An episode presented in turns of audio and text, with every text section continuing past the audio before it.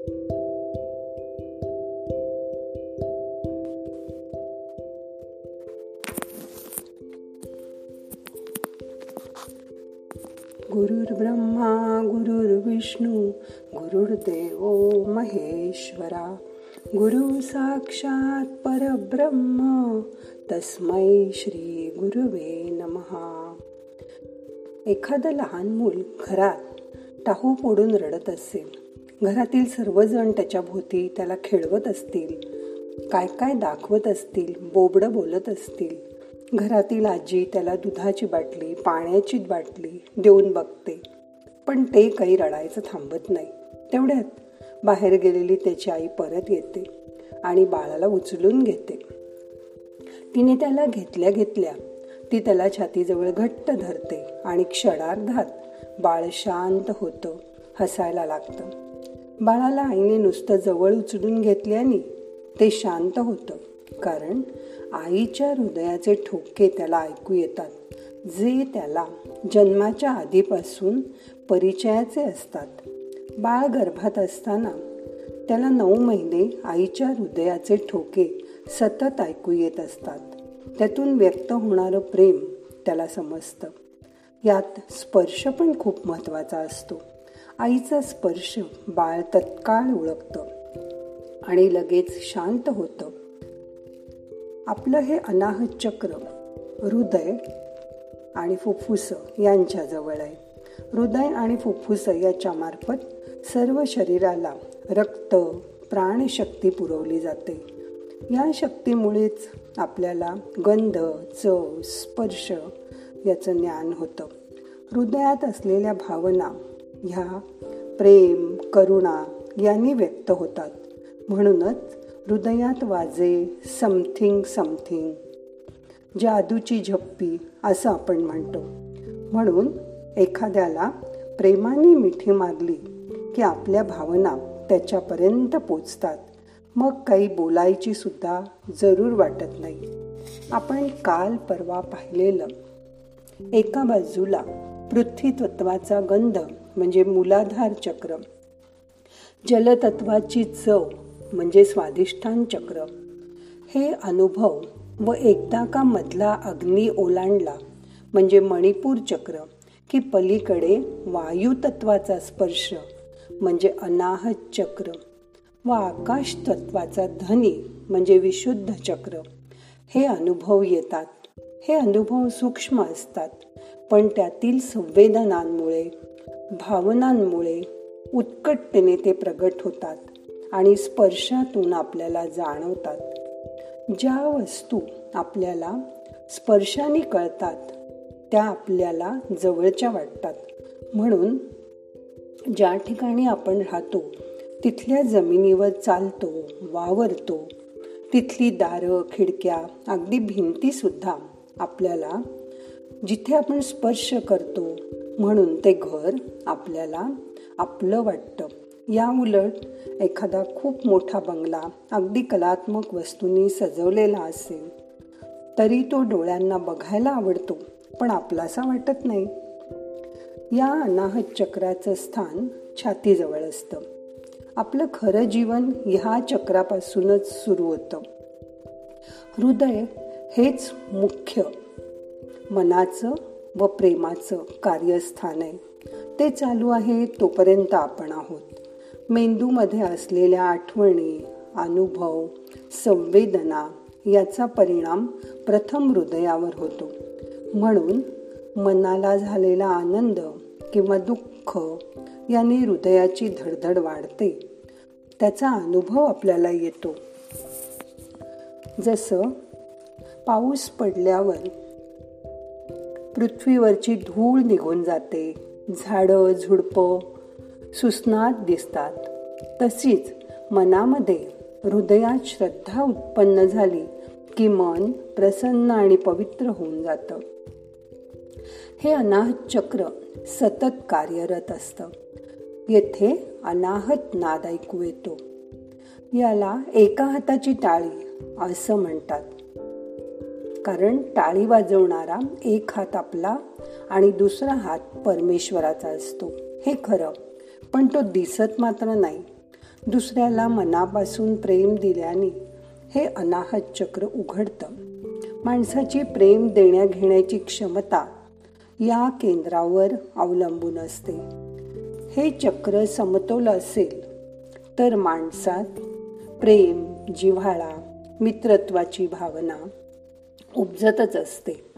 या चक्रामुळे रक्ताभिसरण प्राणवायू घेणं कार्बन डायऑक्साईड बाहेर सोडणं या म्हणजेच श्वास प्रश्वास करण्याच्या क्रिया चालू असतात. या चक्रात असमतोल झाला तर माणूस तुसडा होतो. त्याचा मनावरचा स्वतःचा ताबा कमी होतो आत्मविश्वास कमी होतो. असुरक्षित वाटू लागतं त्याला. त्याच्या मनात आत्महत्येचे विचार सुद्धा येतात. म्हणून आपण जास्तीत जास्त लोकांवर प्रेम करून मैत्री करून सेवा करून त्यांना आनंदी ठेवायचा प्रयत्न करायचा.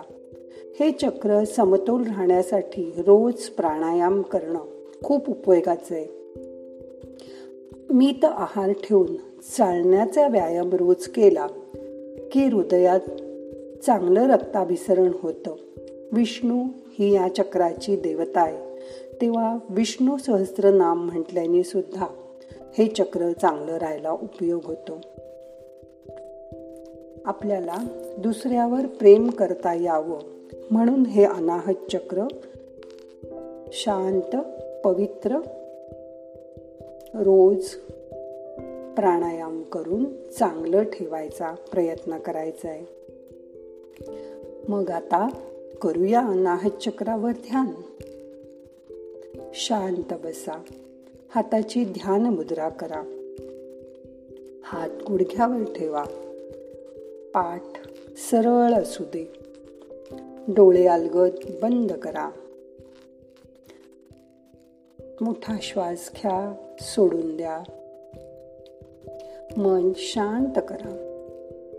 आज डोळे मिटल्यानंतर आपल्याच हृदयाचे ठोके ऐकायचा प्रयत्न करा. मन मुलाधार चक्राकडे न्या. शांत व्हा. श्वास मंद गतीने चालू असू दे. रिलॅक्स.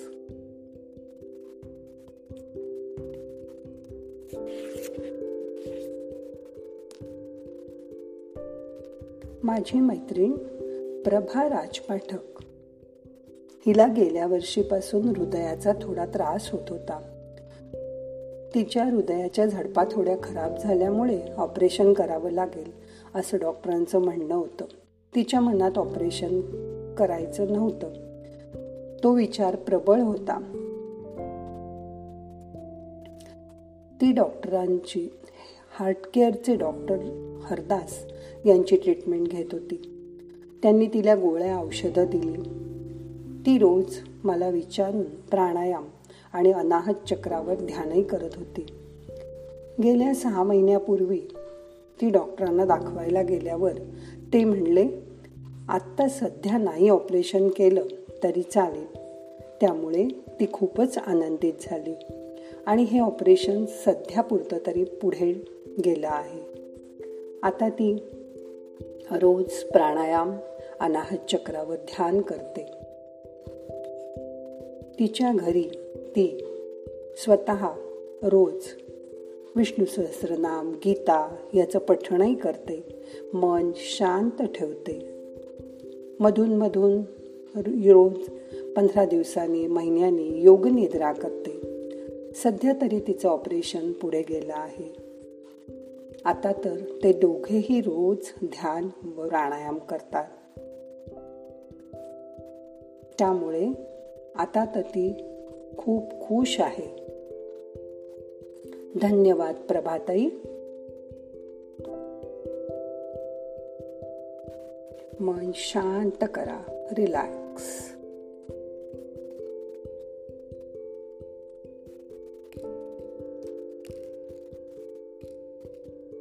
श्वासाकडे लक्ष ठेवा. येणारा श्वास आपल्याला शक्ती घेऊन येतोय. जाणारा श्वास आपले ताण तणाव काळजा बाहेर घेऊन जातोय.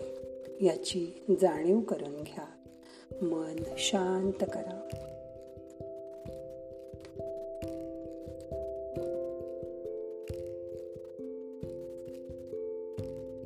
नाहम करता हरिक करता हरिक करता हि केवलम. ओम शांती शांती. शांती